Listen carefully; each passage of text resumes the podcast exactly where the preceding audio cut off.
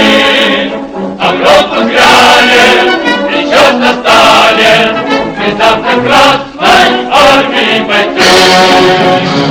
Дорогие друзья, сегодня традиционное наше ежегодное празднование Вели- Великого Июла, которое проходит благодаря нашим друзьям, а особенно благодаря нашему большому другу Алексею Беляеву Гинтовту, в этом замечательном месте, галереи, Якут галереи, где вы также можете наблюдать выставку его авторских работ. Алексей Беляев-Гинтов является вдохновителем большого стиля, большого имперского стиля евразийского движения с самых первых его дней, а начиная еще с движения Евразия с 2000 года, далее партии Евразия, Международного евразийского движения и Евразийского союза молодежи. То есть всех наших проектов, которые преследуют нас на протяжении последних шести лет.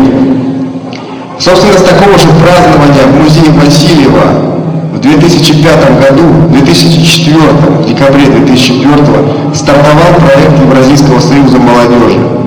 И мы э, традиционно, регулярно не забываем этот день, Великий Юл. Несколько лекций Александра Георгиевича Дугина были посвящены непосредственно Великому Юлу а, в прежние годы. А, ну, сегодня мы решили также отметить еще одну знаменательную дату, дату в истории нашей страны, а именно день рождения великого евразийского имперостроителя, великого создателя континентального государства, которое раскинулось практически от Владивостока до Дублина, еще бы немного, и мы бы владели всем континентом. Но, к сожалению, трагический рок оборвал реализацию этого проекта практически на стадии завершения. И вот сегодня мы отмечаем день рождения Красного Императора, великого товарища Сталина. А у нас есть несколько поздравлений, заготовленных заранее. И я бы хотел предоставить слово а, Дарье Дугиной, которая прочитает стих а, о товарище Сталине.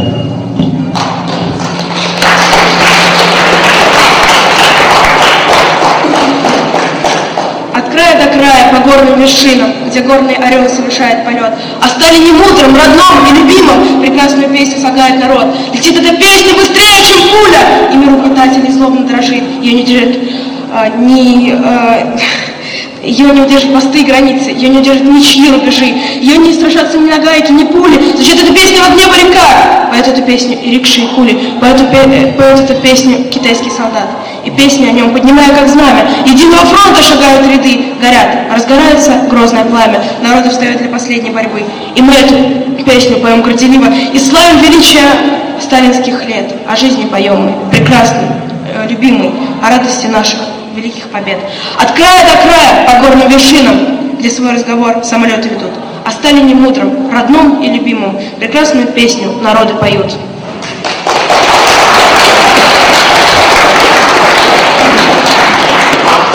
Вот такое необычное поздравление. А, еще бы мне хотелось предоставить слово а, еще одному человеку, который с нами практически с самых первых дней существования а, наших евразийских имперских проектов. Это наш большой друг, эстет, а, человек, а, вдохновляющийся евразийскими идеями, воспевающий евразийские идеи в стихах, в музыке, в текстах, в эссе. И э, он э, подготовил небольшое выступление, необычное, да, такой необычный ракурс познания и представления о Сталине. Э, я бы хотел предоставить слово певцу, музыканту, поэту, а, философу богослову Олегу Фомину.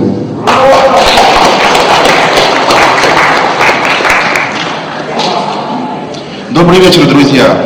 Поздравляю всех э, с этим замечательным праздником, с днем рождения товарища Сталина.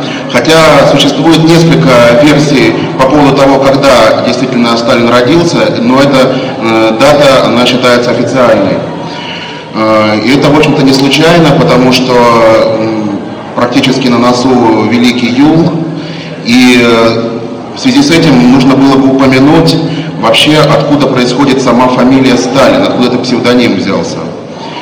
А, есть очень малоизвестная версия о том, что Сталин – это вариация на тему фамилии Стальский. Так звали переводчика Витязя в тигровой шкуре, Сулейман или Соломон Стальский. И Сталин очень любил эту поэму, очень, очень любил ее и в оригинале, и в переводе, поэму Шатару Ставели, великого грузинского поэта. И Собственно, поэтому был избран такой э, псевдоним, который напоминал о Стальском. Но есть еще э, более э, маргинальная и малоизвестная версия происхождения этого псевдонима. Среди московских оккультистов ходит слух о том, что Сталин – это инициатическое имя, полученное им в Сольвычегодске, в ссылке.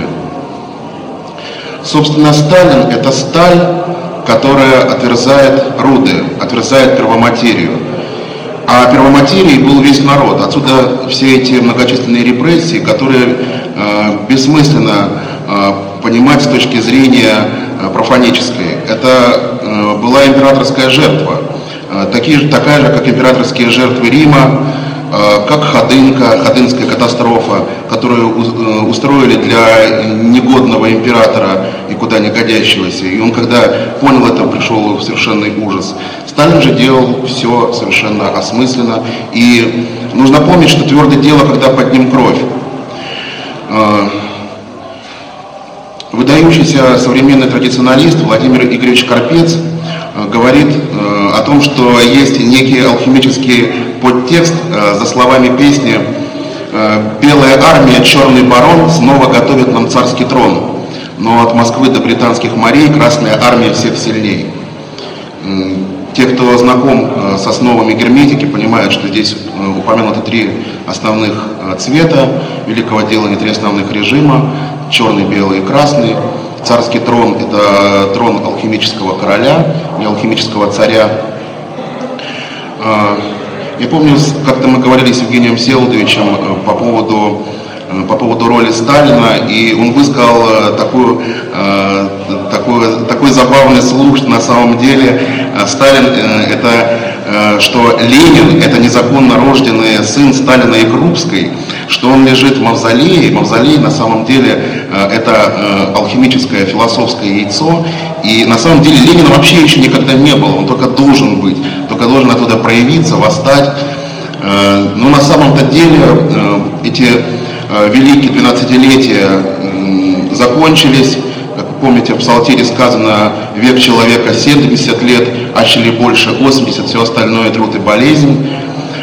И, собственно, был прерван век, этот ион, ион этого космического человека, он был апортирован и великое философское делание не состоялось. Но для того есть мы, чтобы начать все сначала. Ведь завтра принадлежит нам. Спасибо,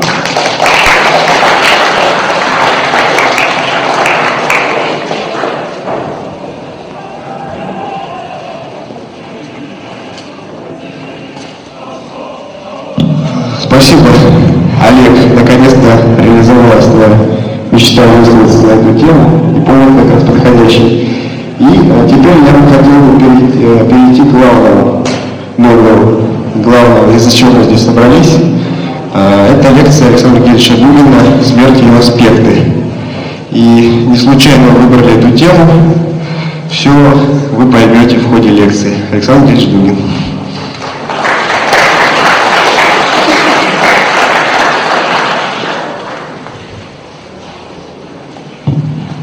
Дорогие друзья, я рад вас приветствовать. Это еще и продолжение презентации выставки нашего доброго друга, а, замечательного неоимперского художника Алексея Беляева-Гинтовта. А, это замечательная галерея принадлежит а, известному московскому искусствоведу, промоутеру современного искусства Якуту, и я очень рад, что мы встречаемся в такой творческой а, обстановке с вами. Мы продолжаем а, наши занятия в таком бесконечном, вечном э, заведении учебном, которое невозможно окончить. Э, в него можно вступить, а выйти нельзя. Вот рубль, выход 10. Но это, это, в принципе даже 10 рублей никого не спасет, потому что коготок увяз, все и птички пропасть. А мы продолжаем традицию новогодних э, лекций. А, обычно в Новый год люди отдыхают и расслабляются. Нормальные люди, э, вот есть такая очень важная в техническом анализе, в экономической сфере фраза «The majority is always wrong». Э, это касается того, как надо играть на бирже. Вот если все ставят там на повышение акций, немедленно надо ставить на понижение и наоборот, потому что because the majority is always wrong. В принципе, традиционалист вполне мог бы подписаться, любой приличный человек, под этим. Если это делают люди вокруг вас, не делайте этого никогда. Делайте что-то прямо противоположное, и вы будете правы. А, так вот, а, обычно у нас перед Новым годом а, у нормальных людей, консервативных революционеров, герметиков, евразийцев, начинается эпоха интенсивного аскетического э, внимания, изучения. Это, кстати, сопровождается постом. Вы знаете, что те люди, которые начинают гулять до 7 января, они прокляты. Они будут гореть в аду. И э, гулять, веселиться надо только после 7 января. До этого, наоборот, чем ближе, кстати, к 7 января, уже 1 ноября, это, 1 января, это начало очень фундаментальных жестоких самоистязаний. В это время надо носить вериги, волосеницы. И, в принципе, нечто противоположное вот этим салатам, оливье, посещение друзей, позвони родителям. Вот прямо противоположное. Напротив, скит куда-нибудь отдельно. Так вот, наши лекции настраивают на правильное проведение Нового года а, его начала. Поэтому мы поговорим о том, что связано с с самым, на мой взгляд, соответствующим этому периоду зимнего солнцестояния а, объекте, поговорим о смерти. Поговорим о смерти ее аспектах, настраивая наше сознание на то, чтобы фундаментально погрузиться в ту нижнюю точку, которую сейчас достигает природа, космическое солнце. Начать я хотел бы с фразы, которую предлагаю вспоминать и поминать на протяжении сегодняшней лекции и вплоть до окончания ваших земных дней. Это фраза, которую произносил Евгений, Евгений Селович Головин, о котором Олег Фомин упоминал. Я не знаю, где он нашел эту фразу. Он, по-моему, цитировал э, всякий раз разных ее авторов, как э, любит Евгений Селович, но, наверное, это его фраза, а может быть, эта фраза просто является абсолютной фразой. А вот я помню, где-то лет 20 назад Евгений Селович, проснувшись в каком-то странном состоянии, вдруг сказал, кто умер, тот никогда не жил. Мне это поразило, потому что, мне кажется, вот думать над этой фразой, кто умер, тот никогда не жил, быть бесконечно. Что он имел в виду? Вот мы это и попытаемся понять, исходя из наших, нашей лекции «Смерть и ее аспекты». Понятно, что э, смерть невозможно не осмыслять, не представлять без жизни. Смерть вызывает в нашем, нашем воображении жизнь, является другое, то есть столь же неопределенное, загадочное и нефиксированное понятие. И, соответственно, будем говорить о смерти и жизни, для того, чтобы понять смерть. Вначале надо обратиться к этимологии. В принципе, вот э, уже давно я подчеркивал еще где-то с конца 80-х годов необходимость постоянной деконструкции. То, что можно назвать нордической деконструкцией. Есть э, деконструкция структурной лингвистики, структурной философии, которая призывает, я об этом читал лекцию, э, э, деконструкция как главное оружие евразийства, евразийцы недавно, в отличие от булыжника пролетариата. А деконструкция, мы знаем, что это такое, это приведение высказывания к языку то есть контексту, который, откуда это высказывание появилось и взялось. Это обычная деконструкция, постмодернистическая, структуралистская, очень полезная, очень важная. Вообще человек, не способный к деконструкции, не представляет никакого интереса. О нем можно тушить бычки, там, плевать в него. Поскольку человек становится человеком, когда он начинает обучаться первым навыкам осуществления деконструкции. Если он не осуществляет эту деконструкцию, этот человек безнадежен, неинтересен. Так вот, а, деконструкции есть разных, много уровней. Кроме философского, структуралистского уровня, деконструкции есть еще более глубинный, каббалистический аспект деконструкции. Не случайно читая недавно книгу современного каббалиста, очень фундаментального каббалиста Мардахея Шрики, э, живущего ныне сегодня в Цвате, а он пишет «понимание о Каббале, то есть деконструкция». На самом деле деконструкция это и есть понимание, и где как не в Каббале нам а, сталкиваться с этим инструментом, поскольку речь идет о приведении не только идей к контексту или высказывания к языку, но и еще и более дальнейшая реконструкция сведения слов к буквам. Потому что то, с чего начинается а, слово, это даже еще не его изначальное значение и место его в контексте того, кто первый раз это слово произнес, или где оно чаще всего употреблялось, когда оно стало употребляться, кем, по какому поводу, ну и так далее. Все вот я повторяю классические формы Барта или Делеза а, о деконструкции. Но на самом деле нордическая деконструкция, которую я призываю, которая отличается от а, деконструкции а, структуралистской, заключается в том, что мы сводим понятия, высказывания к их изначальному гиперборейскому праистоку, к их такой проторунической, проторунической буквенной или протобуквенной значимости. Но обратите внимание, что что такое буква? Вот вы думали, откуда это слово произошло? Или, например, немецкое букштабы. То есть, э, на самом деле это происходит от слова бук, дерево. Потому что изначальной буквой э, было э, либо древесный знак, либо вырезанная на дереве руна. Поэтому буква – это руна. То есть это то, что вырезают на дереве. Или то, что делают из дерева. Соответственно, концепции буквы первичного, э, в греческом это стейхон, э, в первич, первичной базе, из которого складываются слова, высказывания, идеи, лежит именно дерево. А, мы не будем забывать, что мы, согласно всем нашим э, историкам, являемся представителями цивилизации дерева, поэтому сведение все к руническому уровню деконструкции, то есть к букве, на самом деле это можно назвать редукцию от арбора, то есть сведение к дереву. И когда мы способны свести какое-то явление, например, явление смерти, которое мы обсуждаем, какой-то древесной составляющей, тогда мы действительно приближаемся к тому истоковому значению, которое рождается в этом, в этом пространстве. Соответственно, а, деконструкция сведения к дереву, это означает эм, расположение того предмета, того явления, которое мы обсуждаем, у корней мирового года. Согласно Вирту мы знаем, что э, изначальный символ года это дерево, то есть круг, в который вписаны ветви. И э, сейчас, если мы говорим о двух вещах, о смерти с одной стороны, а с другой стороны мы говорим о зимнем солнцестоянии, день рождения Сталина, все три темы у нас очень счастливым образом сочетаются, поскольку все это относится к нижней точке годового круга, и, и дерево, это находится у корней, в корнях.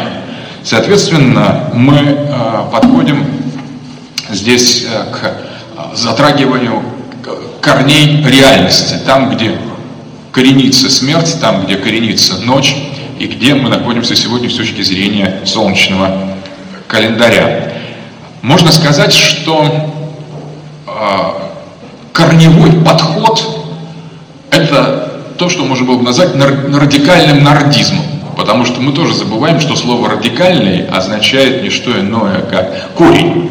Радикус – это корень, корень. И тот, кто обращается к корням мирового древа, э, исходя не из более поздней семитической каббалистики, а исходя из гиперборейской каббалистики, тот, по сути дела, занимается таким замечательным делом, как радикальный нордизм. Э, можно напомнить еще, что русский человек – живет нормальный русский человек только в дереве. Когда он рождается, он тут же оказывается в древесной люльке, проживает свою жизнь в деревес, деревянной избе, носит лапти, ботинки древесные. Это э, деревянные ботинки и деревянные обувь лапти – это цивилизация дерева. Наши кожаные ботинки – это цивилизация степи, нам их навязали кочевники. В кочевниках нет ничего плохого, они замечательные ребята, но они не мы, это степь. Поэтому снимаем ботинки и одеваемся в э, нормальную деревянную обувь, потому что иначе мы перестаем быть русскими. А, и, конечно же, вот прожив свою счастливую жизнь в лаптях, Человек умирает и попадает в гроб. Опять древесное, э, древесное событие. И в этом в древесном гробу, причем гробы сейчас не те пошли. Те гробы, в которых сейчас хоронят, особенно новых русских, это абсолютная фигня. В них невозможно умереть. Это абсолютно не то. Настоящий гроб должен быть долбленный. Вот долбленный гроб, он должен быть из цельного куска, из ствола, потому что вот старобрядцы раньше за такие гробы заранее, практически с рождения заготавливали для себя поскольку его надо было обрабатывать, выдалбливать, требовалось огромное количество, огромное количество труда. И идея долбленного гроба – это как бы возврат в дерево. По сути дела, возврат к той стихии, откуда русский человек выходит. Он выходит из дерева. Мы люди деревья, на самом деле, мы древесные, радикальные люди. Поэтому мы а, любим древность, и поэтому предпочитаем жить в деревнях. Все эти корни, древность, дерево, деревня, они помогают, они относятся к дереву и к его корням. Так мы подходим к древу жизни, к древу познания добра и зла, мирового древу, которое, собственно говоря, и определяет, что есть жизнь, а что есть смерть. Что касается корней, я просто предложил бы обратить внимание на, на то, из каких вот фундаментальных этих буштабов, из каких буквок древесных корней состоит слово «смерть». А, в этом, безусловно, преобладает две буквы «М» и «Р». Два фундаментальных фундаментальных знака, два иероглифа, а две, две темы для такого осмысления. Всю жизнь можно думать о букве М и букве Р, и нужно думать. Собственно, а, от этого же МР оттуда же образуется целый ряд таких значений, как море, то есть влага, та вода, которая у мирового древа течет, мать, матер, и также древнейший центр примордиальной цивилизации Моуру, это загадочное Маура, от которого пошли и Мурома, и Мурманск, и Илья Муромец, и многие другие, и Мауру, и море в Библии, э, и другие э, вот эти описания сакрального центра в других традициях. Откуда появляется в русском слове смерть «с»? На самом деле, смотрите, у нас есть мертвый, который так достаточно обозначает понятие мертвый, умер, МР, и так явно дополнительно. Откуда смерть? Да? Почему бы не смерть? А на самом деле тоже непростая вещь с точки зрения лингвистики. Это «с», как и э, индоевропейское «х», э, означает «благой». Так же, как «солнце» наше слово образовалось от слова древнего индоевропейского корня «ил» и «с». «Солнце», «благой ил», «благой свет». Также и смерть, смерть. Это не вместе с мертвыми, а это благая, благое моуру. На самом деле это евтаназия дословно по-гречески ев таназия – это благая смерть. От танатос – смерть и ев – благой. Таким образом, смерть носит, несет в себе что-то для русского человека успокаивающее, что-то душевное, что-то свое, что-то благое. А, при этом еще хочется сказать, что, конечно, мы неправильно произносим, когда мы говорим смерть и жизнь, когда мы начинаем а, а, мыслить в этих категориях, а ведь когда мы мыслим, мы используем русские слова, то мы уже делаем две фундаментальные ошибки. По крайней мере, мы говорим о смерти. После с мягким «м» смерть, произнося э, гласную как «е». И мы говорим слово «жизнь». Оба слова являются абсолютно варварскими и кощунственными, потому что правильно говорить «смерть». В русском языке, в древнем русском языке разделялось «е» и «ять». «Ять» произносилось как «е», то есть мягкое «е», а обычное «е», которое писалось как «е», произносилось как «э». Соответственно, вот у старобрядцев э, без поповцев сохранились до сих пор как и наунное пение, так и правильное развлечение этих двух букв, звуков «е» и «э». Поэтому на самом деле не смерть, смерть это уже искажение, это уже профанизм, это уже никонианство. Смерть реально, несмотря на то, что похоже на грузин, смерть это не, не, не, не, плохое произношение, не от плохого знания русского языка, а наоборот от фундаментально хорошего знания русского языка получается смерть. Ну и жизнь, это уже абсолютно явная, да, явная натяжка, потому что никто никогда не говорил жизнь. Это абракадабра, говорили живот. Живот и смерть. Вот что надо обсуждать. Жизнь и смерть это такие уже пародии Э, как бы Пушкин уже совсем не то. На самом деле, люди, когда мыслят, поэтому, когда мы хотим мыслить в настоящих категориях, мы должны представлять, визуализировать живот, не пузо, конечно, живот, как, же, как то, что сегодня мы понимаем под жизнью, но в таком более фундаментальном, корневом значении. И должны мыслить э, смерть. Ну, интересно, конечно, сочетание невозможно отделаться от идеи, что живот это тот мистер Гастер в проблеме, который лежит в основе э, борьбы энгастромитов и гастроляторов. Ну, вы знаете эту тему замечательную в Дарсе о том, что все люди делятся на два тайных ордена, энгастромитов и гастроляторов. Одни поклоняются животу, другие являются страшными такими заклятыми смертельными врагами живота. В данном случае они имеют, речь идет о пузе, гастро, о желудке, а не э, о животе в русском понимании. Поэтому живот и смерть, а не жизнь и смерть. А другое этимологическое значение слова «жить», «житие» – это «жечь». А жизнь жжет. И жрецы, которые осуществляют э, жертвоприношения, они пожигали, они придавали огню. Что такое было пожрать какому-то идолу или богу? Пожрать идолу – это не дать пожрать идолу, а это сжечь перед идолом некие сакральные подношения. Вот что такое жрать изначально. А потом уже это слово потеряло свой замечательный такой фундаментальный смысл. А, а смерть, безусловно, связана с морозом, с покоем, с холодом. Поэтому жизнь – это жар, а смерть – это она морозит, холодит. Теперь немножко ближе к делу, ну тоже отступление еще методологическое. А, Все надо понимать исключительно три, через три парадигмы. Я, конечно, боюсь а, быть навязчивым, но если мы не будем рассматривать а, все аспекты, которые мы разбираем через три парадигмы, парадигму премодерна, парадигму модерна и парадигму постмодерна, то наши слова будут просто пузырями, бессмысленными пузырями. Э, людей, которые отрицают э, методологию трех парадигм, премодерна, модерна и постмодерна, надо расстреливать. Так же, как тех, кто отрицает э, весомость и абсолютность геополитики. В принципе, вы знаете, пора вводить новые догмы. Вот Сталин вводил спокойно, говорил, что будет теперь у нас диктатура пролетариата, товарищи. И те, кто был не согласен, тех не, не, не осталось. Вот тот, кто не согласен с тремя парадигмами, тех тоже не останется. Еще, кстати, посмотрите. А, теперь три парадигмы. Можно, вот тоже давно меня подмывало найти им эквивалент в русском языке. Потому что премодерн, модерн и постмодерн, безусловно, понятно, что это европейские термины, которые, каждый из которых требует определенного осмысления, определенной, э, в свою очередь, декомпозиции, деконструкции. Но я предлагаю три формулы, впервые предлагаю, которые являются, с моей точки, на по моему убеждению, русским выражением того, о чем идет речь. Можно сказать, что существует среда предания, среда предания или связь, связанности. Предание как передание. Среда предания. Это вот тоже называется парадигмой премодерна или традиционным обществом.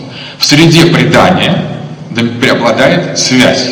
Связь – это основное качество того, что передается, потому что предание, традиция латинская, это то, что передается, от традера, передавать. Есть среда разрывания, это модерн. Потому что основная задача парадигмы модерна – это оторвать то, что называли каббалисты «разорить сады», оторвать деревья от их корней. Соответственно, модерном, строго говоря, под модерном, называется, понимается среда разрывания. Обратите внимание, длительного действия, среда разрывания, среда, смысл которой заключается в процессе разрывания. И дальше, что такое постмодерн?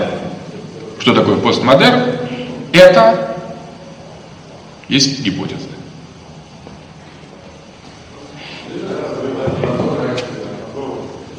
Это, кто-то правильно сказал там, это среда разорванности. То есть там, где разрыв произошел, это постмодерн. Там, где разрыв происходит, это модерн. Когда разрыв происходит, когда есть среда разрывания, еще есть что рвать. В постмодерне рвать нечего, этим, в, этом, его определенная специфика. Вот когда Рэмбо сказал «il faut être absolument moderne», он имел в виду именно это. И вот смотрите, а, он призывал всех декларативно, декретно, кстати. Да, кстати, обратите внимание, как поэт в письме к своему школьному учителю подчас может выдавать декреты, которые ложатся на нас, как, знаете, вот налог о доходах, да, всем немедленно сдать 25% мне, например, на, вот издается такой закон, и, ох, господи, там, что, что происходит. Вот с такой же неот, неот, безотзывностью, с такой же неотъемлемостью, с таким же суверенитетом Рамбов в письме к человеку, он был убежден, что это письмо никто никогда не найдет, писал «Il être absolument moderne». Гениальная, на мой взгляд, фраза. Это абсолютный императив. То есть надо рвать. И он рвал. Посмотрите на его жизнь. А, итак, а, можно сказать, да, теперь диалектика между средой разрывания и средой а, разорванности. Это очень сложные отношения.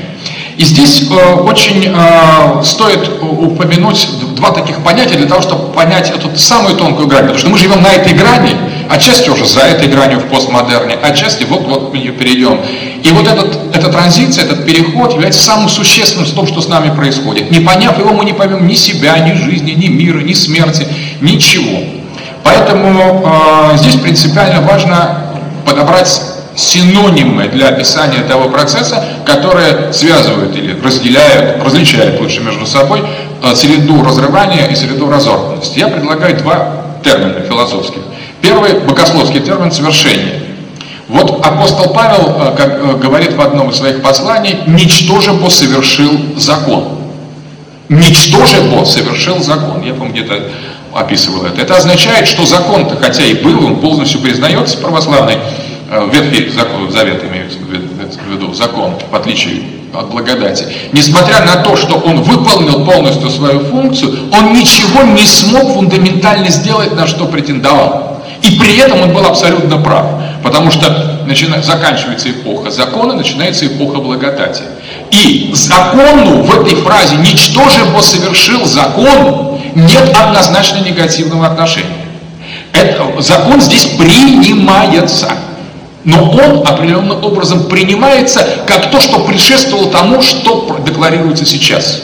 Это очень принципиально. И как только наступает то, что есть сейчас, то, что было перед этим, предваряя это, уже не действительно. Второй термин, таким образом, применяя это к парадигме э, модерна и постмодерна, можно сказать от лица постмодернистов. Ничтожебо совершил модерн. Ничтожебо совершил модерн, это означает, что модерн в принципе не отменяется, не отменяется как своя интенция разорвать все. Но он, оставаясь в рамках модерна, сделать это, совершить это не способен. Реальность после разрыва наступает в неком ином, ином, ином состоянии. Вот это состояние есть э, среда разорванности. И второе, у Гегеля есть тоже понятие такое снятие, снятие противоречия. Сня, или присутствует в снятом виде. В снятом виде это значит наличествует но наличествует не как актуально, как было когда-то, что было когда-то актуально, но что более не актуально. Сейчас не актуально, но в принципе, ретроспективно, совершенно верно. И вот, таким образом мы начинаем разбирать понятие смерти, метафизическое понятие смерти в трех этих парадигмах или в трех этих средах. В среде предания, в среде разрывания и в среде разорванности. Значит, э, в изначальном этапе, в среде предания, особенно когда еще она ориентирована не исторически, а именно саму на себя, в том, что Генон называл примордиальной традицией, э, смерть как таковая, как таковая не существует. Существует только жизнь. Но, поскольку мы можем представить себе, тем не менее, вот уже исходя из более поздних эпох, что смерть как явление, тем не менее, существует, на самом деле она каким-то образом соприсутствует в изначальном состоянии смерти. На самом деле, вот эта абсолютная жизнь, которая не знает смерти, не является тем, чем мы понимаем, тем, что мы понимаем под жизнью, потому что под жизнью мы всегда понимаем нечто противоположное смерти. Если представить себе жизнь, которая не противоположна смерти как иному, то это уже будет не жизнь. И, соответственно, смерть, которая не является противоположной жизни как иному, будет уже не смерть. Таким образом, в изначальном состоянии, в среде предания, на ее первом этапе не существует не только смерти, но не существует жизни. Жизни как чего-то отдельного. Смерть и жизнь, по сути дела, определенным образом синонимичны в этом, поскольку обе находятся, и смерть, и жизнь, оба этих явления находятся в состоянии полной имманентности друг к другу. И э, здесь эм, э, очень принципиально, что это тоже э, также не совсем, не совсем бессмертие, поскольку бессмертие требует опыта смерти для того, чтобы его превозмочь. Это уже гораздо позже. Здесь просто отсутствует, отсутствует смерть и отсутствует жизнь. А присутствие, и здесь нету здесь и нет там. Тогда и сейчас. А все принадлежит здесь. Представьте себе такое здесь, у которого нет там. Представьте себе такое сейчас, у которого нет тогда. И представьте себе такое это, у которого нет то. Это как абсолютно это. И здесь очень, очень принципиальный вопрос. Когда это без того, сейчас без тогда и здесь без там, это означает, что в принципе никаких границ в этом абсолютном существовании изначальной среды, изначальной среды предания нет. И тем не менее, тем не менее, нельзя слишком банально и как бы пошло рассматривать этот, это состояние как, вот, собственно говоря, абсолютную жизнь. Потому что с таким же успехом, глядя из наших, ну, из наших, ну, особый, особый случай, ну, в принципе, глядя, скажем так, на это, а, мы не можем отождествить это даже с абсолютной жизнью, а можем таким же успехом с абсолютной смертью а, отождествить. Поэтому на самом деле вопрос в том, какова эта стихия, не делающая первоначального разделения на жизнь и смерть, каково существование или бытие, скажем, в которой жизнь и смерть соприсутствует или равнотождественно, мы, кажется, себе представить не можем. Но именно эта имманентная сакральность и является, э, является основой, вот той точкой, с которой мы начинаем рассмотрение генезис и судьбу смерти э, в мире. Да, мы начинаем, мы стартуем исследование генеалогии смерти с того, где ее нет. Но, обратите внимание, мы также стартуем того, где нет ее антипода жизни. Поэтому на самом деле а если нет антипода жизни, то в дуальном коде у нас не получается вот такой, ну как бы, моралистической, банальной картинки, которая постоянно пытается соскользнуть наше сознание. Не получается. В центре нашего дискурса, наш, нашего изложения уже, уже лежат фундаментальные болезненные проблемы. Та реальность, которую я привлек, хочу привлечь ваше внимание, не является абстракцией. В какой-то момент в рамках среды предания происходит фундаментальная катастрофа с этим интенсивным бытием, которое не знает границы, не знает смерти, и которое описывается подчас в таких образах, как вот говорили, например, греки о гиперборейцах, что гиперборейцы это таки, такой народ, который живет на Дальнем Севере, э, у них полгода э, зима, полгода лето, и в принципе они не знают смерти вообще. Просто они покончивают с собой, когда им надоедает жить. Ну, тоже такое явно греческое греческая интерполяция, но на самом деле э, э, они все, все традиции знают об островах блаженных, о островах бессмертных китайской традиции, о городе Ив. Кстати, город Ив – это название того места, где живут бессмертные в китайской традиции. Любопытно, что Ива была сакральным э, деревом именно славянских племен. Мы вот считаем, что береза – это русская, а на самом деле сакральное, сакральное дерево для древних наших предков была ива, а береза была древ, главным символом татар. Вот тюрки почитали березу в качестве священного древа, а русские иву. Мало кто помнит уже. Так вот, в какой-то момент в рамках среды предания происходит фундаментальный, фундаментальная поломка, фундаментальная катастрофа.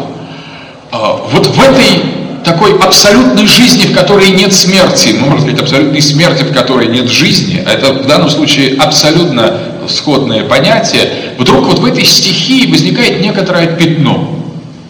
И вот это, э, представьте себе, огонь, светлый огонь, огонь такого бытия, в каком-то месте начинает чуть-чуть, чуть-чуть затемняться. Это еще не ночь, это еще не тьма, это еще не иное, это еще не там, это все еще здесь. И пока мы говорим о э, традиции, как пока мы говорим о, парадигме премодерна, пока мы говорим о среде предания, мы всегда будем говорить о том, что все-таки там в основном это все здесь. Там пока еще нет. Но уже что-то, что-то подсказывает, что в этом огне есть некая, некая примесь инаковости. Пока, может быть, это не такой уж светлый огонь. Это огонь, это не тьма, это не ночь, это день, это небо. Но, может быть, оно не такое дневное, не такое, не такой дневной день, не такое небесное небо, не такой огненный огонь. Не где-то там, а где-то внутри. То есть внутри этой, этого комплекса единого существования э, чуть-чуть смещаются акценты. Вот это самая большая тайна, самая большая, самая большая, пожалуй, загадка э, в истории, откуда берется это, ну как бы не, необъяснимое, необъяснимое от, отход хотя бы на микроскопическое расстояние от того идеальной сакральной имманентности, которая существовала в истоке среды предания. А, и здесь как в океане света появляется пятно. Вот здесь э, можно сказать, что смерть начинает проникать в то, что предшествовало э, жизни и смерти постепенно. Очень постепенно, очень медленно. И на самом деле она не а, приходит как какое-то одноразовое событие. Смерть крадется в жизнь.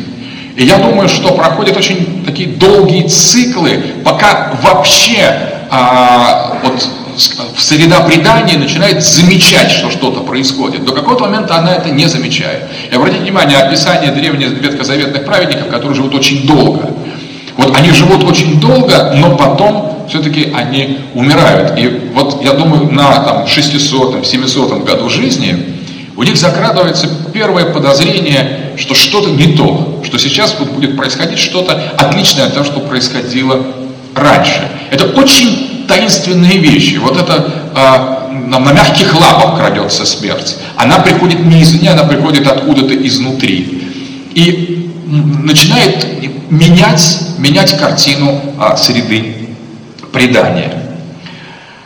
Э, и дальше, конечно, начинается очень, очень сложная, сложная модель. На самом деле, когда на кошачьих лапах. Смерть приходит мягко, невидимо, незаметно для всего остального, для среды предания. Жизнь начинает осознавать себя как жизнь, как ценность. И жизнь вступает, то есть возникает уже первая такое вот вначале мерцающая, а потом уже реальная граница. Фактически э, мягко, мягко, незаметно из здесь появляется там, наряду со здесь. Из а сейчас появляется тогда, наряду с сейчас, и при полном доминировании сейчас. Из а, это постепенно-постепенно начинает как бы маячить, складываться, сгущаться то. И тогда предание и среда предания, вообще смысл традиции фундаментально меняет свой вектор. Это очень серьезное метафизическое изменение – а традиция предания изначально в центре своем несет вот этот опыт единства одного, единства, единения одного. Но постепенно, когда смерть, прокравшись, начинает выстраивать свои собственные структуры, структуры познания, структуры бытия, структуры мировосприятия, тогда значение среды предания и вектор действия традиции несколько меняется. Теперь уже а, предание не просто констатирует единство единого, но объединяет разделенное, а осуществляет единство не единого. Это очень принципиальный момент. И вот здесь меняется сама традиция. Традиция была, собственно говоря, вот среда предания была чем-то одним самодостаточным. И вдруг она становится как бы внутри себя еще поначалу начинает открывать зоны, территории, горизонты, просторы, плоскости, которые требуют совершенно специфического отношения, которые требуют интеграции, значит, они уже отпали, которые требуют объединения, значит они уже двойственны, которые требуют включения в имманентный контекст здесь и сейчас, значит они уже попали во время и в пространство. Таким образом, в определенный момент традиция начинает фундаментальную, фундаментальный диалог со смертью. И этот диалог со смертью и составляет сущность тех исторических сегментов традиции, которые мы знаем. Изначально традиция, она ни, ни, ничего не знает о смерти. И вот это незнание о смерти составляет ее суть. Это и есть тот центр, от имени которого действует традиция и который является осью и ядром среды предания. Это незнание, невидение о смерти. И это невидение о смерти, когда она сталкивается со смертью, невидение о неединстве, когда она состалкивается с неединством, начинает из такого спокойного, умиротворенного, созерцательного становиться более нервным, более агрессивным. И традиция, ну, как бы начинает понимать, что что-то происходит не то, если ей надо что-то соединять. До этого ничего не надо было соединять. А в какой-то момент надо. И жить до, этого было не надо. И лишь когда смерть прокралась сюда, вот и сделала из этого то, и сделала из здесь, не здесь, то есть там, вот тогда-то и началась борьба с этим там. Тогда-то традиция стала агрессивной, тогда традиция стала заниматься интеграцией и собиранием воедино того, что уже этим единым не является. Фактически это уже совсем, совсем другая, другая история. И э, здесь возникает этика жизни. Традиция впервые, до этого традиция не знала, что такое жизнь. А в этот момент среда предания становится средой жизни. Традиция начинает воспринимать себя как жизнь, то есть как не смерть. И будучи а, жизнью, традиция, конечно, становится живой традицией. До этого она была предживой традицией. Она становится живой традицией только тогда, когда сталкивается со смертью. И изначальный подход э, к смерти у традиции, конечно, не вызывает каких-то большой, большой фундаментальной проблемы. Э, традиция, как жизнь, уже как жизнь, обратите внимание, э, видит, что на самом деле смерть легко преодолеть что смерть не, не является какой-то фундаментальной вещью, и вот определенное брезгливое такое вот, скажем, высокомерие к смерти, как легко соединить то, что отпало, думает традиция, как легко победить то, что претендует на самостоятельность, не будучи таковым, как легко реинтегрировать то, что прошло эту дифференциацию. То поначалу действительно легко. И я вот думаю, что та фраза Евгения Селовича Головина, с которой начал сегодняшнюю лекцию, кто умер, тот никогда не жил, относится к этой стадии, такому дендийской стадии живой традиции. Вот, конечно, когда вот человек с такой традицией смотрит на смерть, он прекрасно понимает, что его это не касается. Это касается кого-то еще. Любит пролетариата, каких-то дебилов, там, обезьян. Вообще он не задумывается о том, кого это касается, ему это все равно, он понимает только одно, что его это не касается. Его не касается, то есть смерть его не касается вообще человека традиции, потому что он прижит живой традиции, значит он и есть жизнь. И он, видя, что кто-то считает иначе, что кто-то поднимает лапки перед лицом смерти, когда она приходит, он э, как бы недоумевает. Он говорит, вы что, если вы поддаетесь уловке смерти, значит, вы не знаете, что такое жизнь. Не только не знаете после того, как вы умерли, но вы, значит, не знали об этом никогда. Вы умерли, значит, вы не жили просто. Вы недоразумение. Мы не знаем вас. Вы просто такая помеха, операция, индивидуум, брак. Вы бракованная деталь, говорят, говорит традиция в этот, в этот период. Тем, кто умер, и представители ее действительно не умирают, восходят на колесницы, на небо, живут как хотят. И на самом деле вот эта идея такого как бы бравирования, дендийского презрения к смерти, которое очень хорошо видно в воинском сословии, опять же. Почему воины так легко э, и с удовольствием там убивают или умирают? Просто потому что на самом деле для, они, они уверены точно так же, что кто умер, тот никогда не жил. Тому, кому можно отрубить голову, это его затронет, но тому нужно немедленно отрубить голову, чтобы он понял, что либо он ошибается, либо это вообще недоразумение. Это очень такой берсеркеровский, берсеркеровская метафизика, но на самом деле а, она принадлежит к тому состоянию, когда традиция жива. Если традиция жива, то она только так все и понимает. Но постепенно, конечно, ситуация осложняется. И смерть из такого ну, как бы недоразумения, которое стоит исправить просто хорошей войной, там, каким-то таким пиром, например, или чем-то еще, э, становится постепенно серьезным противником.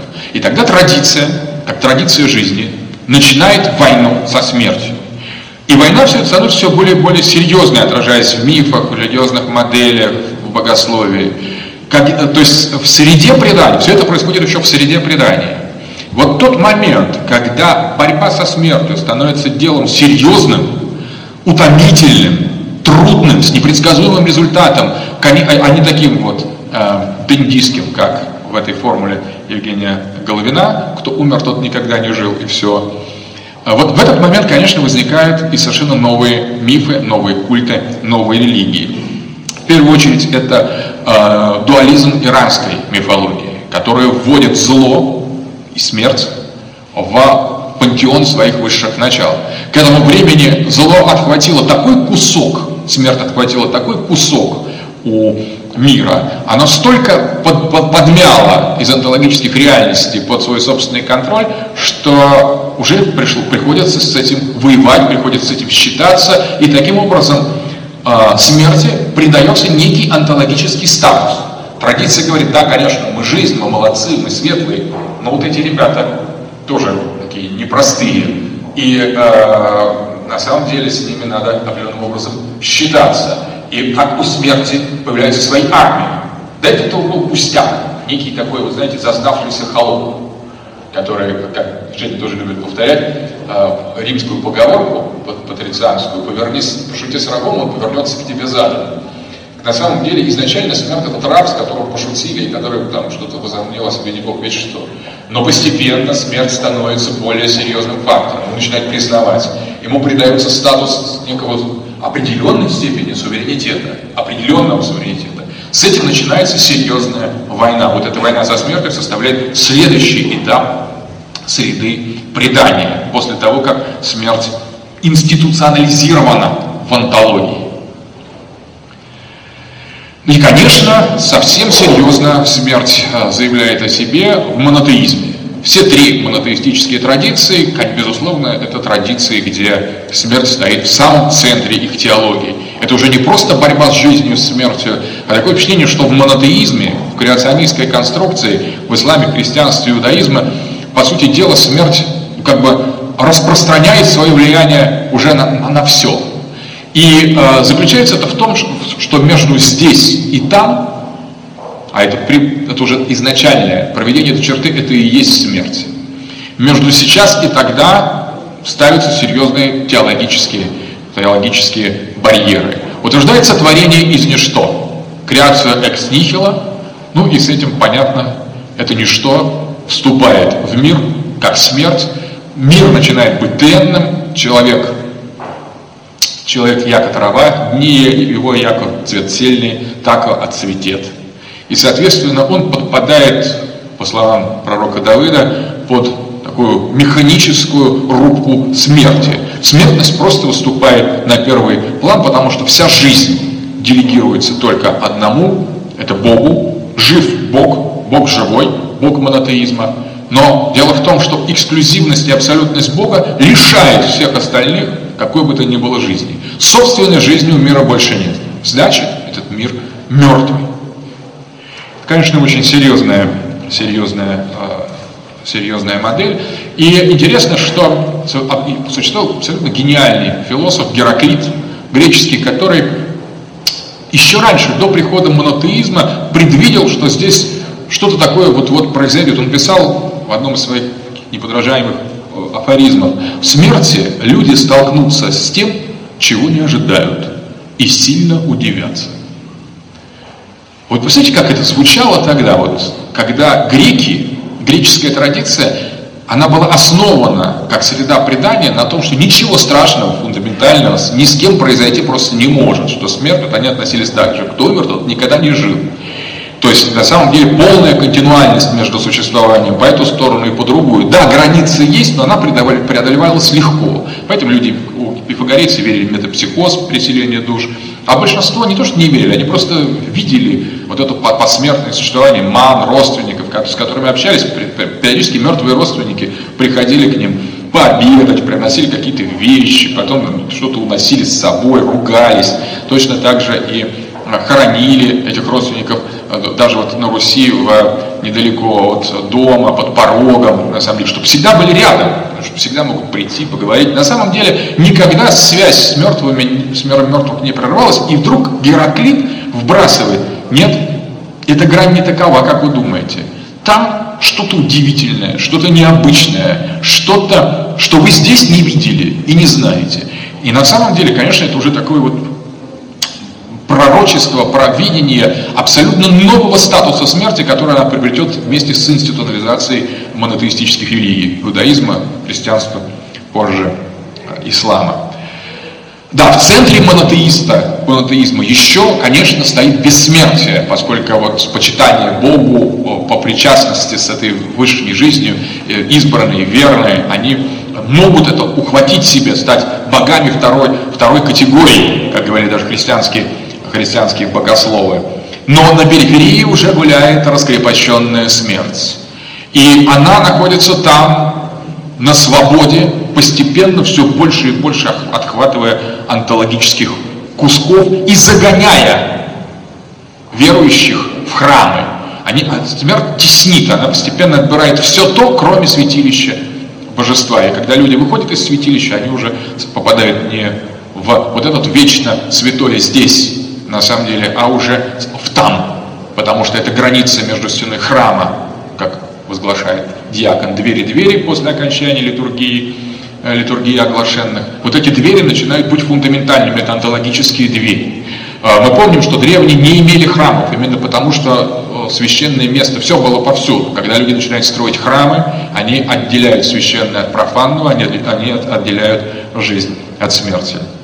И вот это гуляющее по периферии, уже не крадущееся, а просто рассказывающее со своей свитой, со своими армиями, институционализированная смерть становится фундаментальным, фундаментальным фактом существования. А при этом интересно, что Латрамон в своих э, песнях как-то чувствует очень тонкие вещи и говорит, э, рисует фигуру креатора. Вот у него креатор – это удивительный персонаж, креатор, ну, условно творец, именно креатор, который а, такой огромный жирный вампир, который все пожирает. На самом деле и постоянно человека освобождает, обманывая его моралью, какими-то сказками, от тех остатков жизни, которые тот еще имеет. На самом деле это такая очень жестокая, холодная, но метафизическая констатация того, что происходит с балансом жизни и смерти в монотеизме. Живой Бог пожирает всю жизнь, Он берет всю жизнь себе. И Он, по большому счету, не оставляет всему остальному ничего. Все остальное мертво, все сотворено экс нихило. Все, что не экс нихило, то это Бог и есть, на самом деле. Таким образом, жизнь концентрируется в единственном. Не в единстве всего совсем, а именно в единственном. И, а, естественно, жизни в этом тварном мире собственной жизни постепенно не остается места. Ее все отдают, этот мир полностью отдает, отдается смерти. И радикальные выводы из этого, конечно, такого э, креационизма выводят иудейские рационалисты Маймонида и э, ханбалистский масхаб ислама, из которого вышел ваххабизм и салафизм. Кстати, вот э, философия Гидара Джемаля, на самом деле, Гидар Джемаль – учитель абсолютной смерти. Он может быть один из э, самых ярких людей, самых глубоких людей, которые понимают, что такое монотеизм, единобожие, как торжество вот этого всепоглощающего умертвления всех. И хотя это, как бы сказать, очень пугает многих и отталкивает, но это правильно. Если быть мужественным, надо смотреть в глаза, в лицо, в глаза тому, с чем мы имеем дело. А, очень точно схватил эту идею новой антологии монотеизма Жерар де Нерваль в своем стихотворении «Христос в Гесиманском саду». Там он пишет потрясающие, на мой взгляд, по простоте и радикальности слова. «Tout est mort, j'ai parcouru le monde». Все умерло, я посетил все миры, но там нету ничего. А, христианство делает своей главной программой а, философской, метафизической, сатериологической, экклезиологической программу борьбы со смертью.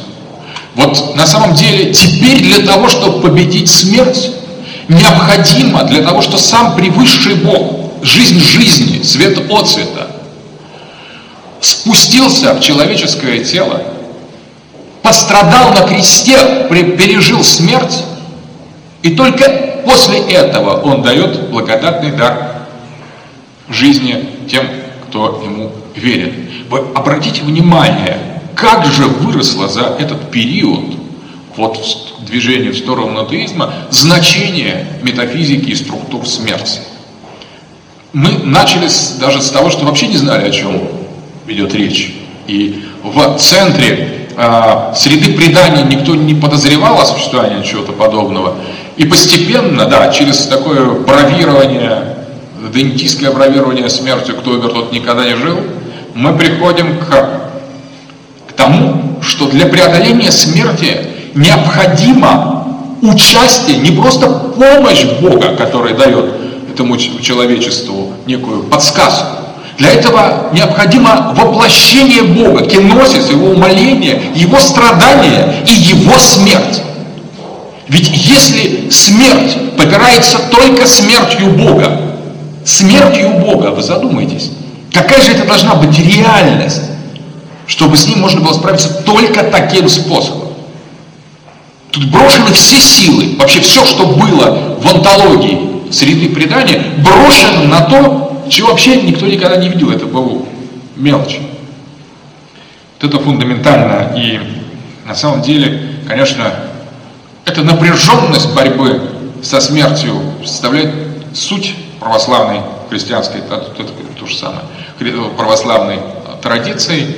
И на самом деле, если, конечно, говорить о чем-то апостериорно, то величие вообще этой, этой религии, этих догматов, этих, э, этих формул, этих обрядов, которые составляют ткань христианства, ни с чем не может сравниться.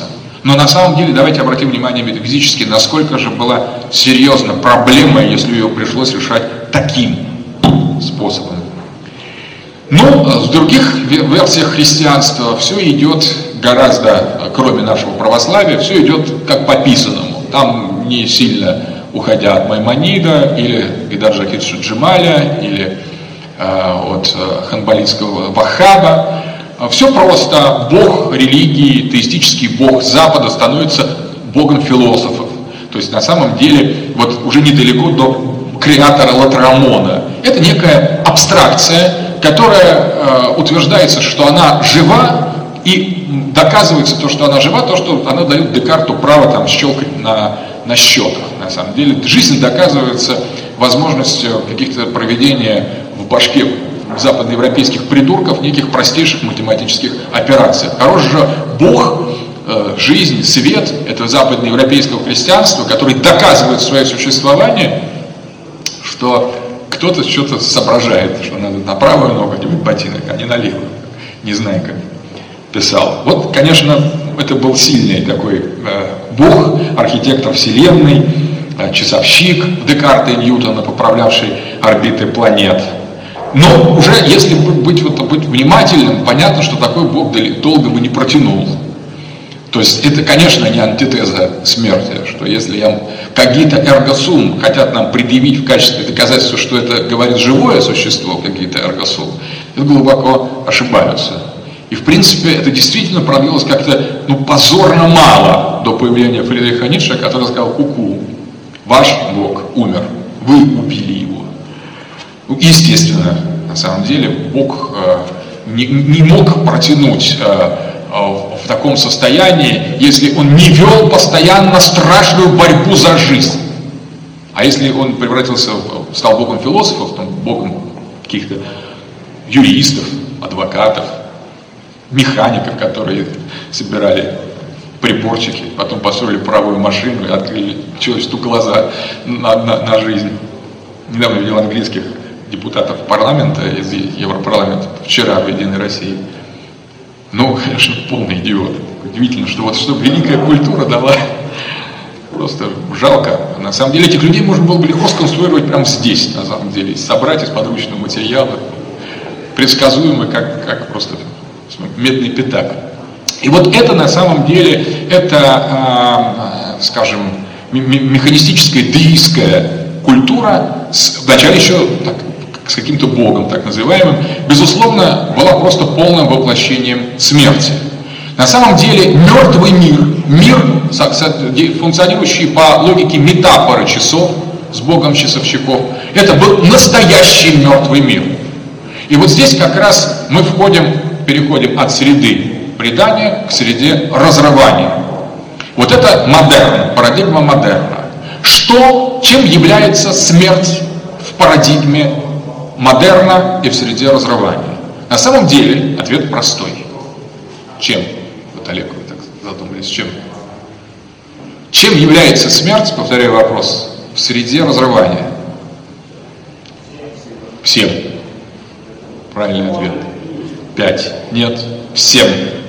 На самом деле в парадигме, дело что, что такое среда разрывания? Это и есть смерть, на самом деле. Разрыв, разрыв – это разрыв традиции, это разрыв передачи того начала, изначального начала, не жизнь, не смерть, потом концентрированная жизнь, которая ведет борьбу со смертью, концентрированное единение, тавхид, которое ведет с дуализмом. Это концентрированное здесь, которое пытается включить свои границы там концентрированная сейчас, которая захватывает в себя тогда. Но как только мы делегитимизируем живую, живую э, войну, войну жизни против смерти, когда мы говорим, что и так все хорошо, мгновенно, мгновенно эти разрывы, которые нам накопили уже такую инерцию, что 2000 лет назад Богу пришлось воплотиться по собственной воле, Э, для борьбы со смертью, для ее преодоления, конечно, э, естественно, тут это были просто хилые подпорки, уже все несло. И э, вот эта среда разрывания, это среда, но не совсем еще смерти. Это среда разрывания, это среда умирания. Это процесс умирания. И здесь, конечно, когда Ницше говорил, сказал, что Бог умер, он констатировал, что все, закончилось все. Когда просто от выбросили бога философов, вот этого деистского бога западноевропейской культуры, фактически ничего не осталось. И дальше пошла гулять бритва Оккама. Бритва Оккама, которая, э, ну, новый закон, все режут всех. Разрыв, разрывание на самом деле, а что такое бред вокуум, вы помните, это а, то, что отказывается двоить сущности. Но когда сущности двоились, это означало что? Что такое двойное? Да, кстати, и нормальные люди говорят, не надо двоить сущности. Вот когда вы слышите такую фразу, сразу бейте. Просто в лицо, в глаз. Не надо двоить сущности? Сейчас да, не надо. Надо двоить сущности, потому что если мы хотим жить, то надо двоить сущности. Жизнь – это вторая сущность по отношению к мертвому телу. Это душа. И люди, которые предложили взять бритву Оккама и срезать вот эту универсалию инре, а еще лучше антисрен, это не важно. На самом деле, а, антисрен, антирен, на самом деле, вот те, они фактически попытались кастрировать бытие. Это самый страшный инструмент бритва Оккама, который можно себе представить. Потому что это и есть инструмент тотальной абсолютной смерти. Вот с помощью ее и живет среда разрывания. Дух модерна Весь дух среды разрывания заключен в этой фразе. Не надо двоить сущность или еще бритва Оккама. Вот те люди, которые обращаются к этому, ну, по недоумению они поймут, если вы им дадите пороже. Но если они всерьез за это, вы знаете, я думаю, что таких людей не жалко вообще. Да. Итак, э, мир, э, мир, э, мир модерна – это абсолютно умерший мир. Последнее, что в нем остается, вот если говорить о феноменологии смерти в эпоху модерна, давайте представим себе, как все-таки проходит смерть и как она воспринимается уже и чисто индуктивно, феноменологически в эпоху среды разрывания. Что-то ведь еще не умерло, раз умирает. Что-то еще не дооторвалось и не доотрезалось. Раз эта среда разрывания, среда модерна, функционирует, действует и диктует свою логику. И вот это что-то сжимается. А, вот это что-то прекрасно описано, кстати, русскими, русскими писателями, тем же Пушкиным и, и Гоголем. Вот Акакий Акакиевич, Евгений из «Медного всадника». Вот это последний, пожалуй, последний аргумент того, что убирает. Вот помните, как он смотрел на медного всадника? Медный всадник был уже мертвый, а он еще нет. И вот когда медный всадник открыл рот и сказал, уже тебе, на самом деле, они поменялись с Евгением местами, на самом деле. Мертвое ожило, а вот его последний аргумент, который он нес сам в себе, о том, что он живой, а этот вдруг нет, это просто статуя, они поменялись местами, и на самом деле вот последнее бытие покинуло его. Поэтому, когда мы читаем Акакий Акакевич, безусловно, с шинелью, на самом деле, у него осталась только оболочка, шинель. Но в этой оболочке, в этой шинели сконцентрировалось все последнее, что в модерне было еще не оторвано. Это, это, это пожалуй, последний дух, вот последняя носитель традиции, это Евгений Акакий Акакевич. А позже уже великий Гольдбюгель, который заглядывает дальше, в эпоху постмодерна, говорит, что последним носителем жизни будет нос что человек уже не выдержит этого испытания, его стырит э, шинель, его зальют каким-то водопроводом, вот этими водами Невы, его посадят в карцер, его отнимут все, что у него было, и от него останется нос или палец. И в них будет жизнь трепетать. Они будут еще ходить, смотреть телевизор, там, выступать, голосовать. И вот, казалось бы, а, да, но теперь после того, как а, Бог умер, и после того, как этот маленький человек, съежившийся в своем дизайне, в неореализме, в экстенциализме, уже просто трепещет а, в теснимый таким метафизическим Санкт-Петербургом. Я думаю, что вот Санкт-Петербург это тот город, который построили специально для того, чтобы проиллюстрировать смерть Бога. Его архитекторы это люди, которые вдохновлялись вот, как бы бритвой Оккома принципе, там уже и строят, по-моему, какое-то здание сейчас, по-моему, посвященное Оккому, такое двух, двух, двухлезвенное, для того, чтобы ее можно и переименовать. Мы с Курехиным покойным все время думали, во что бы еще переименовать? Вот постоянно в истории э, э, Санкт-Петербурга его все время переименовывали, пытаясь найти правильное имя. Может быть, это город э, Оккама, на самом деле, потому что именно в этом городе так ясно и пронзительно ощущается привкус смерти, смерти модерна, смерти вот этого маленького человеч, человека. То есть это город Шинель. А, и вот, а, да, в принципе, вот что значит а, модерн, и в чем может быть его последний героизм среды разрывания? В том, что у человека остается последнее право. У него отобрали право на жизнь. А, Андрей Бернар Леви с радостью, кстати, сказал, что умер не только Бог, но и человек. И как-то все похлопали так вежливо.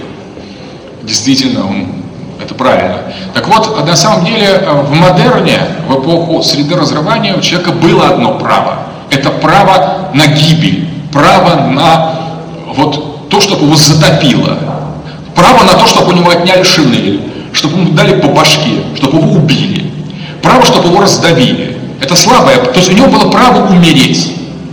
Вот как в первом Друа Лем надо начинать с этого. Шаг ом, а друа де мурир. Всякий человек имеет право умереть. И вот этого права, на самом-то деле, право на смерть, право на то, чтобы тебя как клопа вдавили в стену, лишают нас сегодня, лишают конструкторы среды разорванности решают архитекторы эпохи постмодерна. Это наша любимая тема в новом университете, о том, какой замечательный мир построен наконец-то вокруг нас и как в нем здорово, здорово жить. А, итак, за средой разорванности наступает среда, раз, э, за средой разрывания наступает среда разорванности. Вот ничтожество совершил модерн, зато уж постмодерн действительно по-настоящему совершил и завершил все. Теперь нет никакой жизни, вообще ни в каком ее проявлении. А изъят из среды Акакий Акакиевич, катехон современного мира. И вот на самом деле умер а, автор, как говорит Ролан Борт, Барт. А, любопытно, что возникает очень интересное явление, которое можно описать в теме постмодерн и смерть. Это явление было пророчески предугадано православными богословами, которые сформулировали такую концепцию, которая называлась биос некрос – мертвая жизнь. И а, вот эта мертвая жизнь, биос некрос, это означает на самом деле то явление, которое в полной мере реализуется только сегодня. Сегодня возникает, но мы также знаем, что эпоха постмодерна по-русски называется эпохой de la grande paradis по-русски, а, как говорил Геном. И, соответственно, соответственно, здесь происходят некие удивительные метаморфозы, которые в понятии биос некрос нам и открываются. Биос некрос означает, что в данном случае победа смерти над жизнью является настолько тотальной, необратимой и абсолютной, что говорить о смерти в полном смысле слова в эту эпоху больше нельзя. Потому что нет жизни, которая могла бы даже самой такой вот гаденькой, вот маленькой жизни, клопины, насекомой жизни, которая могла бы сказать, коллеги, это, это смерть, ее нету. Некому сказать ночи, что это ночь. Некому сказать, потому что кончилось все, разрыв произошел. И поэтому никто, почему перестали рвать? Почему плюнули на то, чтобы сажать священников? Почему перестали цензурировать учебники, вписывая туда свою ахинею про обезьян, там, Дарвина, молекулы, атомов? Почему всем стало наплевать? Потому что уже больше никого нет. Все, задача осуществлена, она завершена. Все его совершил постмодерн. И теперь смерти как иного, а она была как раз вот этим иным, смерти как там, смерти как тогда, больше нет. Потому что она не там, она здесь. Она не тогда, она сейчас. Она не то, трансцендентное то, она это. И вот здесь возникает поразительная вещь, что человек постмодерна, то есть живущий в эпоху среды разорванности, он без, в каком смысле бессмертен. Он больше не может умереть. Его нельзя убить, его нельзя повредить, потому что он уже поврежден фундаментально. Его нельзя убить, потому что он уже умер. И смерть стала не внешним, а внутренним явлением по отношению к нему. Смерть стала его субъектом. Это она говорит и действует через него. Это биос некрос. Вот э, интересно, что теперь Вспомните, мы с чего начинали. В изначальном состоянии, в среде предания, имманентность такой сверхжизни, может быть, включала в себя, легко включала, не зная, не догадываясь о, об этом, о возможности вот этого темного развития смерть. А сейчас произошло нечто симметричное. Смерть включила в себя жизнь, интегрировала ее в до такой степени, что даже не догадывается, вот там, есть ли она или нет. Мы не можем локализовать именно жизнь в эпоху среды разорванности. А вот человек постмодерна перестает быть смертным, у него отнимают право на смерть. Но он не становится бессмертным, он становится безжизненным. И а, в нем чего уж точно нет, так нет жизни как отдельного от смерти элемента. Жизнь в нем есть, тем не менее. Ведь он же как-то шевелится, он пишет в лив-журнал, постинги, он ну, как бы пьет, смотрит фильмы, чистит зубы. Нельзя сказать, что совсем нет. Это значит, что точно так же, вы знаете, в современном человеке постмодерна столько же жизни, сколько было смерти в этих примордиальных существах, которых мы описывали. То есть фактически она где-то была, она как-то еще растворена, но она уже не локализуема, поскольку назвать, ну, например, а, авторов живого журнала совсем мертвыми нельзя, на самом-то деле. Но живыми их точно нельзя назвать. Теперь последнее. Значит, все это имеет отношение к тем парадигмам, к средам, которые предопределяют все. Но есть некая инстанция, которой посвящено особое учение, учение о радикальном субъекте. Кстати, подумайте, да, радикальный субъект – это корневой субъект, это такой некий деревянный субъект. Очень русское понятие радикальный субъект. В лаптях, с гробом, в люльке, в избе мамлеевской есть что-то в радикальном субъекте. А, теперь, что касается... Я вот когда читал заключительную лекцию о постфилософии в МГУ в прошлом году, а, я как раз а, изложил, на мой взгляд, очень такую ну, понятную простую схему о авантюрах радикального субъекта в разных парадигмальных состояниях. Я просто ее повторю. А, в эпоху премодерна радикальный субъект находится в центре круга, в центре общества, в центре человека. Но он не совпадает с этим кругом.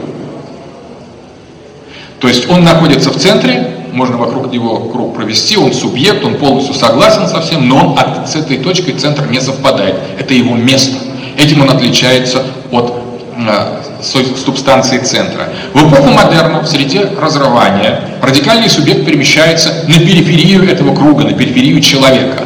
Он где-то слоняется в околочеловеческом существовании, в человеческом существовании среди отбросов, революционеров, художников, то есть неких такой, как бы, людей там, третьего сорта, не влияющие на фундаментальные там, производственные процессы, не строящие э, железную дорогу, там, коммунальные системы, он где-то в легком состоянии, возможно, среди террористов, возможно, среди алкоголиков, но он находится на периферии, опять же, не сливаясь с этой периферией, радикальный субъект.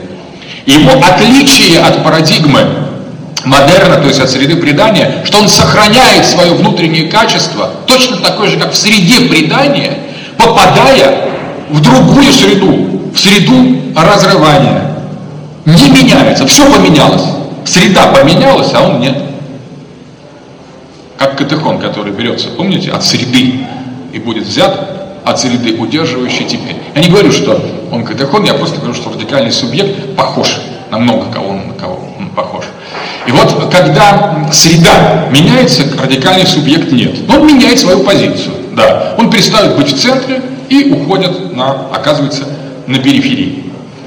А что происходит? Где помещается радикальный субъект сегодня а, в а, среде разорванности? Здесь это, пожалуй, самый, самый серьезный вопрос. Вот можно сказать так, сформулировать, что вы ищете радикального субъекта в парадигме предания, ищите его в центре. Вы ищете его в парадигме модерна, ищите его на периферии. А если как бы мы находимся в парадигме постмодерна, то а, не ищите больше радикального субъекта. Вы его все равно не найдете. Но, впрочем, вы, безусловно, и не ищете его. И вот а, тем не менее, радикальный субъект сохраняет в самом себе все то, что движущиеся тени по парадигмам, по средам утрачивают, изменяют. Он остается абсолютно тождественный тому, которому он был на всех этих а, этапах. И он, а, интересно, как он соотносится, радикальный субъект, что, как он относится к жизни и к смерти на этих трех этапах. В среде предание, он, конечно, здесь самые банальные его функции. Он и есть эта жизнь без смерти, где, в принципе, нет даже в намеке.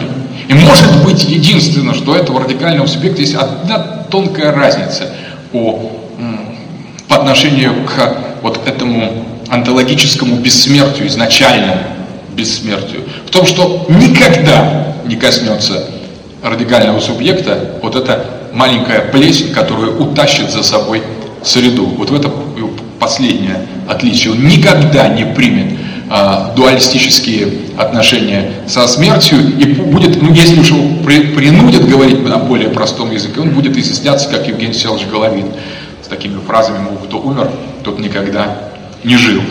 А так, может, еще более жестко мог бы что-то сказать. Что несет в себе радикальный субъект в эпоху модерна?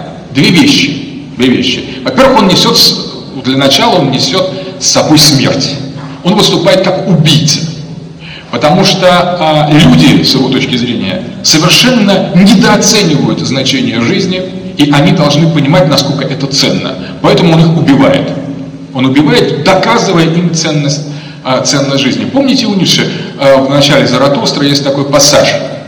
Бледный преступник склонился. Он убил, а потом еще и украл. Злорадствуй и ликуй, красномордый судья. Почему ликуй? Вопрос к вам. Почему ликует он? Почему? Потому что украл, правильно, правильно. Он убил, а еще и украл. Он не выдержал того, чтобы просто так убить. Значит, если бы он убил, то как раз, а не украл бы. То есть убил без смысла, без всякой прагматики. Если бы он просто шлепнул, во-первых, красномордый судья не ликовал бы, потому что он бил бы его. А во-вторых, а, его некому было бы судить, потому что он был абсолютно невиновен. А невиновного судить невозможно. И в-третьих, он был бы радикальным субъектом. И когда Ницше сходил с ума и представлял себя Дионисом, он на самом деле представлялся также а, одним из э, крупнейших известных преступников, которые он писал, по-моему, Шаброль его звали. А, он писал от себя, я Шаброль, я убил 18 женщин, задушив их там какими-то вилами, там, я не помню, чем, как у него было в картине бреда, интересно, как он их а, в своем сознании умерщвлял. По крайней мере, вот эта идея ипостаси убийцы, которая возвращает человеку вкус жизни, это очень фундаментальная функция радикального субъекта. Конечно, не воина даже. Воин это более плебейская вещь. Такой вот как бы холодный, не персонифицированный, не оплаченный никем, не мотивированный убийца.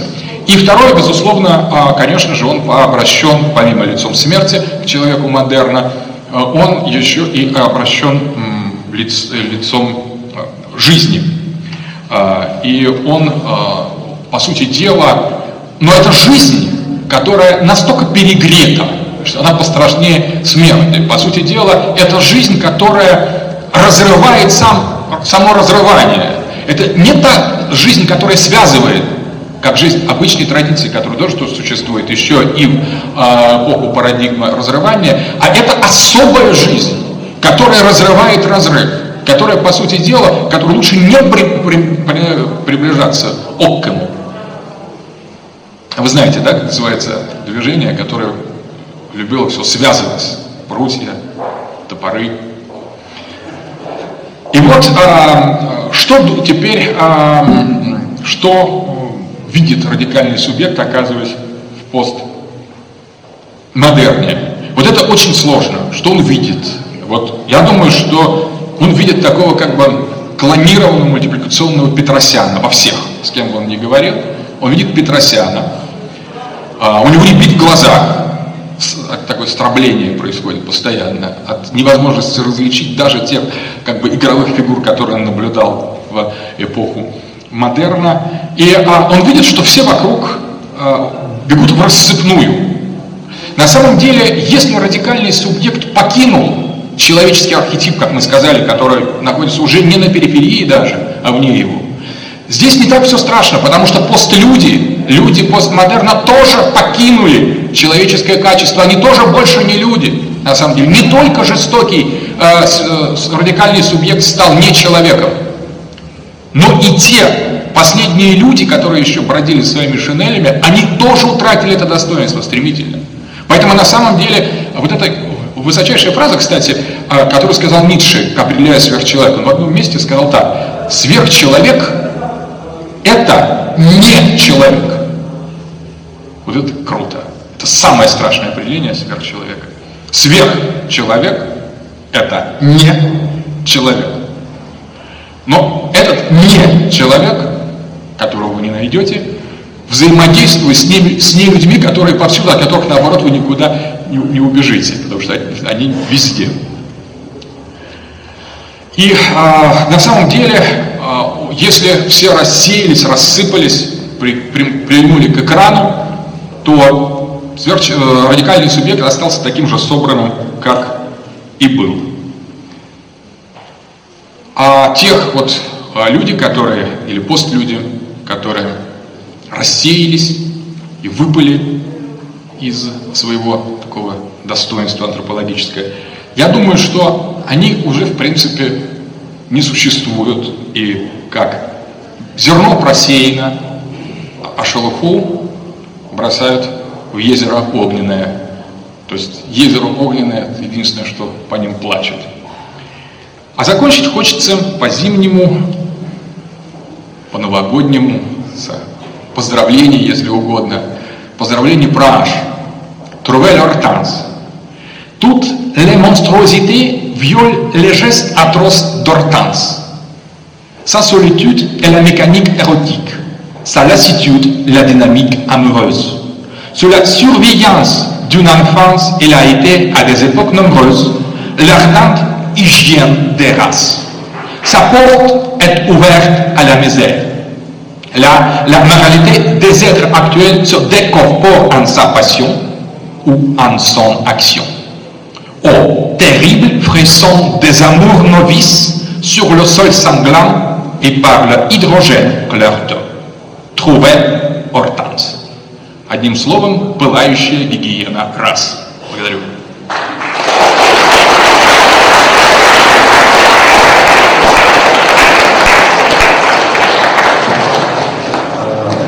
Сейчас у нас есть еще одно поздравление а, с днем рождения товарищу Сталину. А у Европейского союза молодежи есть образ. Это Родина-дочь. И многие видели его на бессмертном полотне Алексея Беляева Гинтовта, выполненном в Войлоке.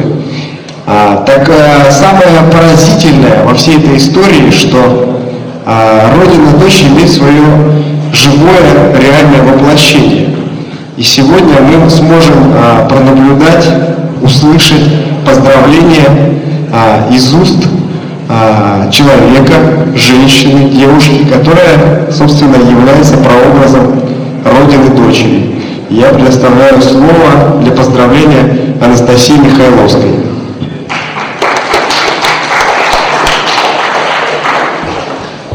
Спасибо, здравствуйте. Русская вещь. Александр Гельевич Дугин. Иосиф Сталин – великая да бытия.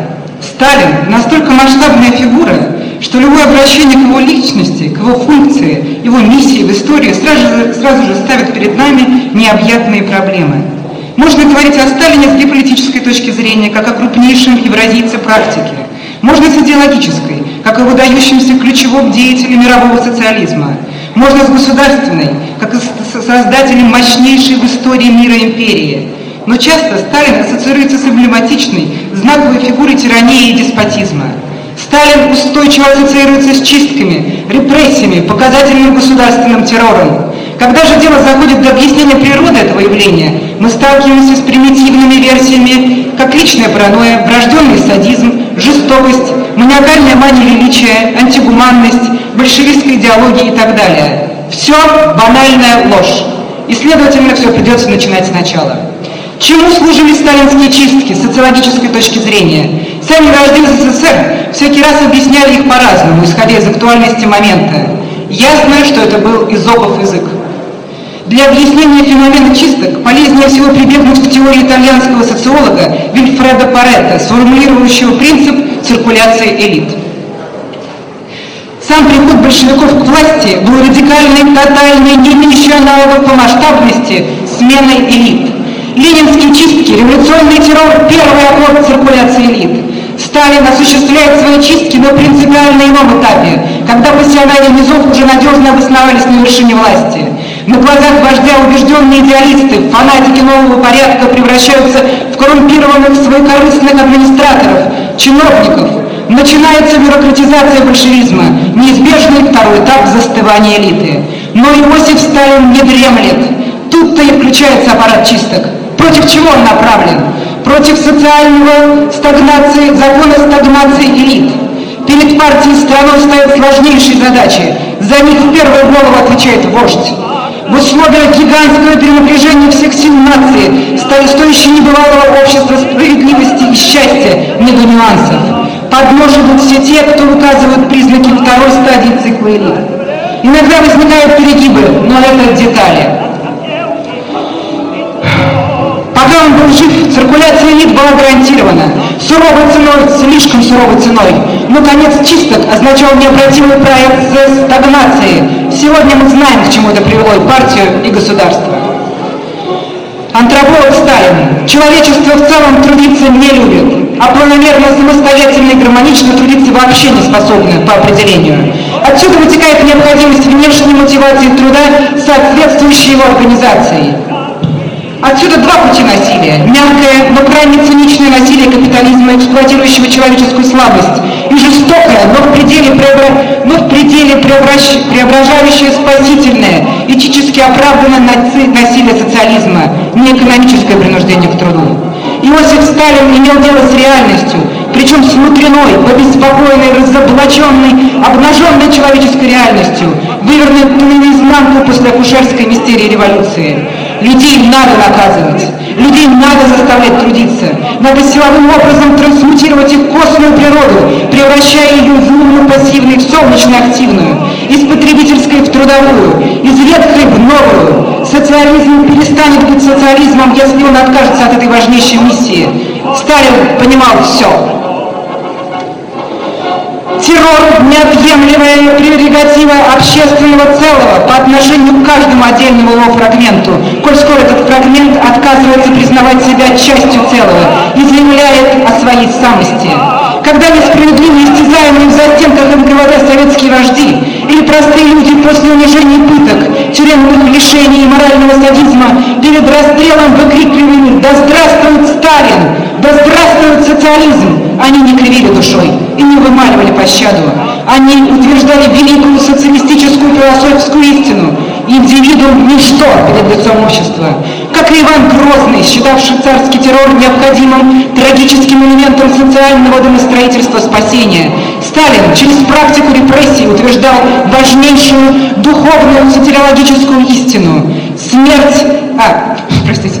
Раз цитировались слова, сказанные Сталином генералу Дуголю в ответ на его поздравление с победой. В конечном итоге побеждает смерть. Смерть – это реальность, кладущая предел раздельности индивидуального существования. Смерть – высшая стадия дифференцированной всеобщности. Ну, как есть правильный сон, сон без сновидений, есть и самая правильная смерть. Смерть как темная тишина, как реальный и строгий благородный покой. Смерть есть тайный двигатель жизни. Сладко и благородно погибнуть за Отечество. Вообще все вещи, за которые считается достойно умереть, уже сами в себе несут нечто от смерти. Отечество, Родина – это идея, связанная с умершими поколениями, с тихим миром тех, кто когда-то, жертвуя собой, создал из хаоса ландшафтов и территорий прекрасную, стройную государственную конструкцию.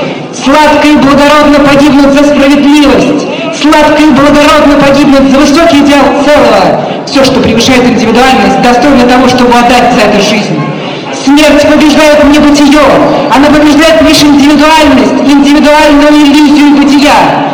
Иосиф Виссарионович Сталин, именем которого миллионы русских советских людей шли на верную смерть, с именем которого поколения трудились в чудовищных условиях, преодолевая неподатливую, костную плоть упрямой материи, с именем которого смиренные и озлобленно тянули страшную лямку ГУЛАГа, и правые, и виноватые, с именем которого фанатики великой мечты всех наций раз сбились с унизительными законами капитала, имел необъяснимую связь с последним таинством истории, с таинством смерти.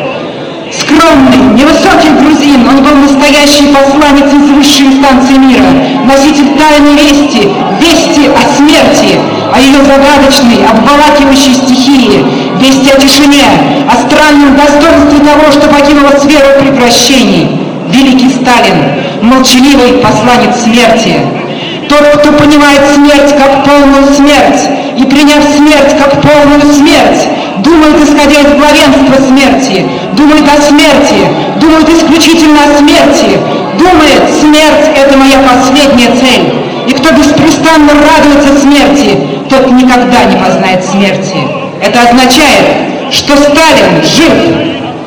потаенно жив в каждом из нас. Спасибо.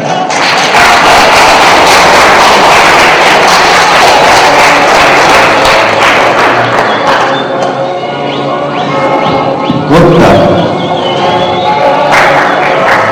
Я бы хотел теперь предоставить слово человеку, чье, чье поведение, чей образ, чья деятельность воплощает в себе живой сталинизм. Это лидер Евразийского союза молодежи Павел Зарифулин, который зачитает приказ Евразийского союза молодежи номер 26.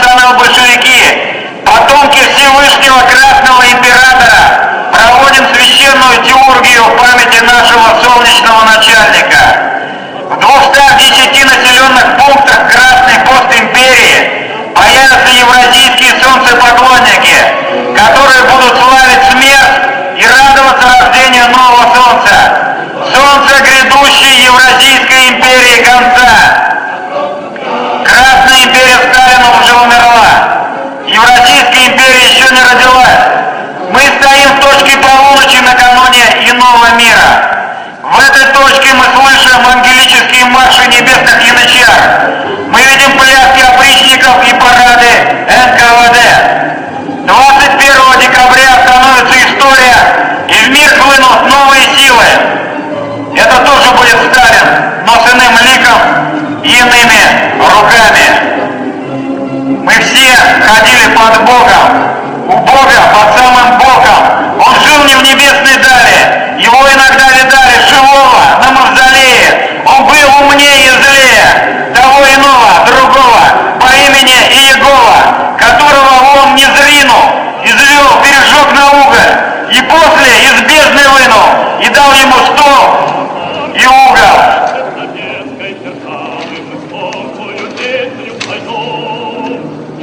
Все молодые евразийцы и национал-большевики должны отпраздновать этот день и эту ночь. Напоминаю, что зимнее солнцестояние будет ровно 0 часов 22 минуты, почти как программа мобилизации. Так, чтобы их топот и хохот слышали все по конференции потустороннего, чтобы вместе с ними плясали мертвые, а еще не родившиеся хлопали в маленькие ладоши. Так, чтобы чертям стало тошно, так, чтобы наши матери гордились своими детьми, так, чтобы наши боевые товарищи провожали нас красиво, бытие. 21 декабря, в ночь с 21 на 22 декабря наша структура начинает новую жизнь. Чтобы она называлась гордо пост-жизнью, мы празднуем этот удивительный, веселый, страстный праздник. День рождения великого Сталина. Вы можете праздновать его, как вам вздумается. На военном полигоне и на борту дирижабля. На конных и центральных площадях. Подарком каждому из вас будет причастность к общему делу, делу Вечной Империи. Мы приказываем вам